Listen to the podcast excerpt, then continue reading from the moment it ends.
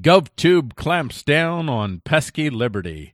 On today's episode of Headlines You May Have Missed, GovTube goes full anti gun, print your own phone, Afrin unites the Kurds, social media attacks, and more.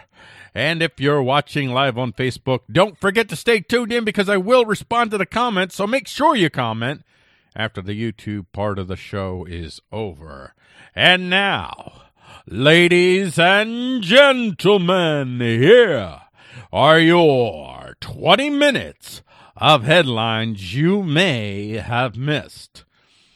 YouTube becomes GovTube with new anti-gun rules. So at one point, I referred to YouTube. I said they were going CorpTube, and you know I think it's much more accurate to say they're going GovTube because in in point of fact, most corporations are heavily, heavily embedded. I mean, most major mega corporations are heavily embedded with government, and the two are almost one at this point. So, GovTube it is. GovTube, that is YouTube, which has become GovTube, specifically the parts of Gov that advance the very far left statist agenda of the Progressive Party, the Democrat Party. Uh, in before, I'd be happy if they advanced the uh, far right statist agenda of the uh, Conservative Party, the Republican Party. No, no, I would not. Uh, they have announced some draconian new policies regarding guns that appear to open wide the door for GovTube to all but ban gun videos on the neo puritanical social media video platform. So the policy states that videos that, quote, intend to sell firearms or certain firearms accessories, they'll be banned. It also intends on banning videos that show people how to speed up the rate of fire. And so what you're going to do here, you get your little trigger finger here and you just squeeze it faster. Banned! It also will ban videos that provide quote instructions on manufacturing an, a firearm ammunition high capacity magazine. So uh, you uh, uh, in order to replace your your magazine release you have to have a certain allen wrench banned finally it will ban videos that quote show users to install the above mentioned accessories. So if it looks like a gun, if it smells like a gun, if it talks like a gun, if it has a shadow of a gun, banned! It's not going to happen all at once. The mad dash by gun video creators to find a new platform has already begun, and unlike some, I am actually optimistic that such platforms will quickly emerge. Full30 is a great place to start, but it does have a limited number of gun channels I'm sure there's a lot of people that are going to be going to Full30 and say, yo, man, I want a channel. One content creator InRange, and by the way, half of uh, InRange is uh, Ian. Is his last? I think it's McCullough. I know his first name's Ian. That's clear as day, clear as mud. Uh, uh, but he also does Forgotten Weapons, so I don't know if this will carry over to that. But InRange, they pulled their content off of YouTube and well, GovTube, and they're now posting their videos on Pornhub. There's also DTube and even BitChute as uh, other viable options. And by the way, if you happen to be like a a a serious badassery developer who can really do uh, video uh, platform uh, development, uh, talk to me. Um, maybe we can go into a venture together, or we can, if we could formulate a plan, maybe we can start a, a uh, Indiegogo or whatever, uh, GoFundMe or whatever crap. I don't even know. Does Indiegogo still exist? I haven't heard it referenced in a while. Uh, but I do have a domain name that I think would be great for this project, guntuber.com. So uh, I'm not going to read the full details of their policy announcement. I'll let you go to that. But uh, in addition to the policy announcement, they also put in a clever little link to assure people or to help people uh, encourage people to flag gun videos. So they're going to set their army against you. And with that, uh, with its new overt assault against guns, tools of self defense for almost all who possess them, YouTube is now coming out of its fascist cattle car guide, poli- police state enabling closet. And YouTube, with Alphabet as its parent company at this point, is pretty much letting the world know that you should think of it the same way you think of any oppressive government agency that is out to report you, silence you, and assure that the official state narrative is advanced by any means necessary. How about some good news, folks? I got some good news. I got some really. This was almost the top story. I wavered between these two stories. In the end, I I picked the GovTube story, but I could have easily picked this one. This is this is really really huge news, and you're probably about one or two years years away from maybe seeing this come to fruition. But that that'd be extraordinary in and of itself. Printing your own phone is not far away, thanks to four and one 3D printer. So uh, some people are calling this a 4D printer, and some are calling it a 4 in 1 3D printer. And whatever you call it, there is a new printer in the development stages that could soon make it possible for you to literally, I love saying that word by the way, I use it a lot because I just love saying, literally print out your own smart smartphone right in the comfort of your home. This is from nature.com. A prototype 3D printer has, for, for the first time, combined several printing methods to enable researchers to produce devices out of multiple materials in a single print run.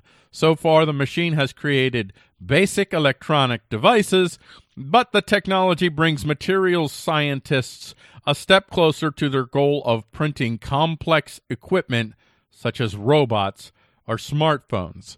The printer is being presented at a meeting of the American Chemical Society in New Orleans on 21 March. I know all you little chemical advocates are going to run down there, but it's not probably the kind of chemicals you're looking for. This is a remarkable technological advance and a great leap for the field of 3D printing, says Zhu Xiao, a material scientist at the Massachusetts at MIT uh, who was not involved in the work. Okay, good. Good getting a quote from the guy that was not involved in the work. Good one. Good times. The most common 3D printers heat a plastic filament and lay it down in repeated lines, building layered structures from the bottom up.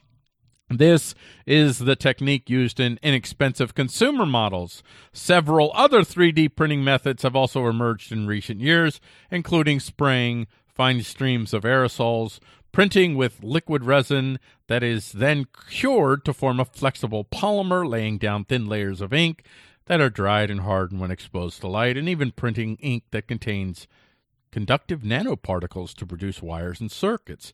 Each printing technology has its own limitations. We put four 3D pre- printing technologies under one platform. And I do encourage you to go to the show notes and read uh, just the rest of what I have on my site, as well as click through and read the full article. And I mean, that's that's this is pretty big news, folks. This is exciting. 3D printing to me is one of the leading edge technologies that will enable individuals and free, associ- free associations to literally build their own self reliance. Will Afrin unite the Kurds against the Turk Reich? I'm I'm I'm I'm completely biased here. Yes, I hope so. The Turk Reich's move to invade and brutalize the people of Afrin is triggering a galvanizing move by the Kurds who were previously not united. A rally within Turkey itself in the city of Diyarbakir Diyarbakir, Diyarbakir, you know, Diyarbakir, of course, uh, demonstrated exactly how the Kurds are now prepared to come together and fight their common enemy, the jackbooted thugs of the Turk Reich. Yes, yes, you can see I don't like the Turk Reich, I guess. Have you figured that out by now? If you've watched more than one show, you you figured it out. In Turkey's Kurd, this is from U.S. News. In Turkish Kurdish heartland, anger over Syria war finds a stage. Tens of thousands of Turkish Kurds turned an annual cultural festival into a rare mass political protest on Wednesday. That's yesterday against the government's two-month-old military campaign against the Kurdish militia in neighboring Syria against against Afri, Afrin. So, at a rally to mark the spring festival of Niwat, uh, I'm, I'm near, near, Niraz, It's N E W R O Z. In the southern city of uh, Diyarbakir, Diyarbakir, Diyarbakir, Diyarbakir. I'm going to get it, man. I'm going to get it. You guys try and pronounce it. Demonstrators said Ankara risked provoking violence at home if it pressed on with its Syrian offensive. Europe proposes social media tax. Yay, social media tax. So if you click on a picture, if you share a post, if you like a comment, you set in motion business transactions that must be taxed. After all, you do realize if there's any profit made anywhere doing anything that the government has some magical mystery right to get its cut, right?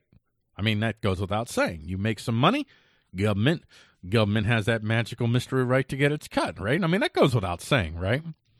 That's the logic behind a push by the European Union to create a new tax scheme that would result in charging you for using social media. And and sure, they'll they'll say they're taxing big social, but they're really taxing you because big social will pass the cost on to its advertisers, which will pass the cost on to you.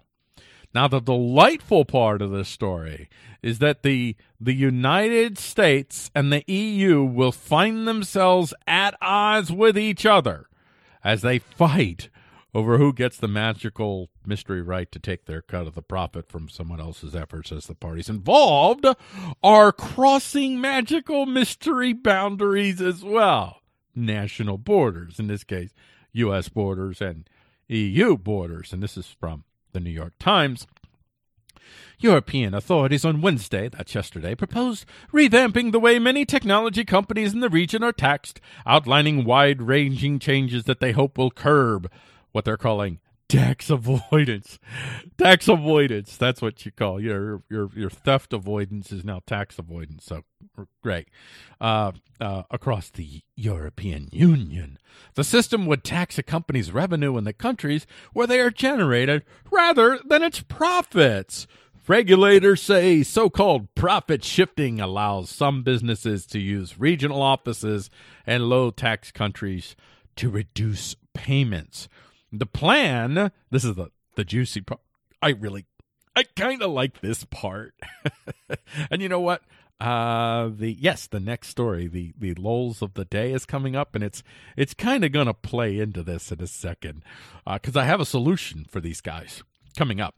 The plan pits the European Union against the United States as both sides battle to retain corporate tax revenue. Booty. retain booty. It is it is one of a number of issues on which Brussels and Washington have clashed, from the broader regulation of the technology industry to a dispute over American steel and aluminum tariffs. And then here's here's a beauty quote. Ready? This is from some some some twat waddle European Union. Oh, he's a Euro, he's the European Union tax commissioner. Everybody hiss when you hear his name. Pierre Moscovici. Boo! The digital revolution has turned our economies upside down. When you like a picture, when you post a video on social media, your click sets in motion a chain of business transactions and thus creates considerable profits. But under today's rules, these profits are not taxed. I don't see a problem. I don't see a freaking problem here, Mr. Muscovy. The current legal vacuum is creating a substantial shortfall in the budgetary revenues of our member states. You mean you keep increasing budgets, and so you have to increase revenues, and you're seeing an opportunity to increase revenue, and you're locked out of it because your own idiotic rules. And now you want to change your idiotic rules so that you can uh, politely steal from people in a more effective way. There you go. That's that's that's called degoving. That's what I just did there. And now, ladies and gentlemen, here is ladies and gentlemen, prepare yourself this is your daily loss. Now, before I, I say what the story is, now, if you're listening on the audio, you're missing the visual accompaniment. I'm just going to play the vi- uh, visual accompaniment. I did mute it so you can't hear it, so you can just you just see the juiciness that I'm talking about, and you're going to see a parliamentary. It's a parliamentary building, and there's smoke that's going off, and uh, there's some the parliamentary people. This is Kosovo's parliament, and uh, yeah, they're they're not feeling so good because uh, the opposition party.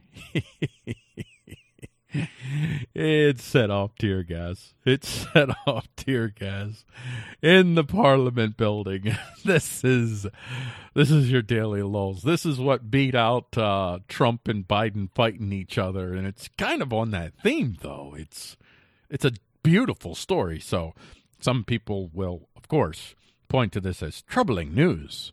Ah, dangerous side of the times, sign of the times. But not me. No, no, no, no, no. This news warms the proverbial cockles of my proverbial, allegedly, heart. Uh, and I'm not going to. Uh, uh, I'm not going to swear or take an oath as to whether I actually have a heart or not. We'll just let's just keep moving on and just gloss over that.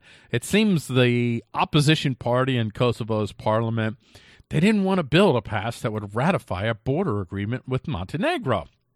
So, rather than discuss it rationally, the opposition party simply chose to set off tear gas in the parliament, thus ending the voting process altogether.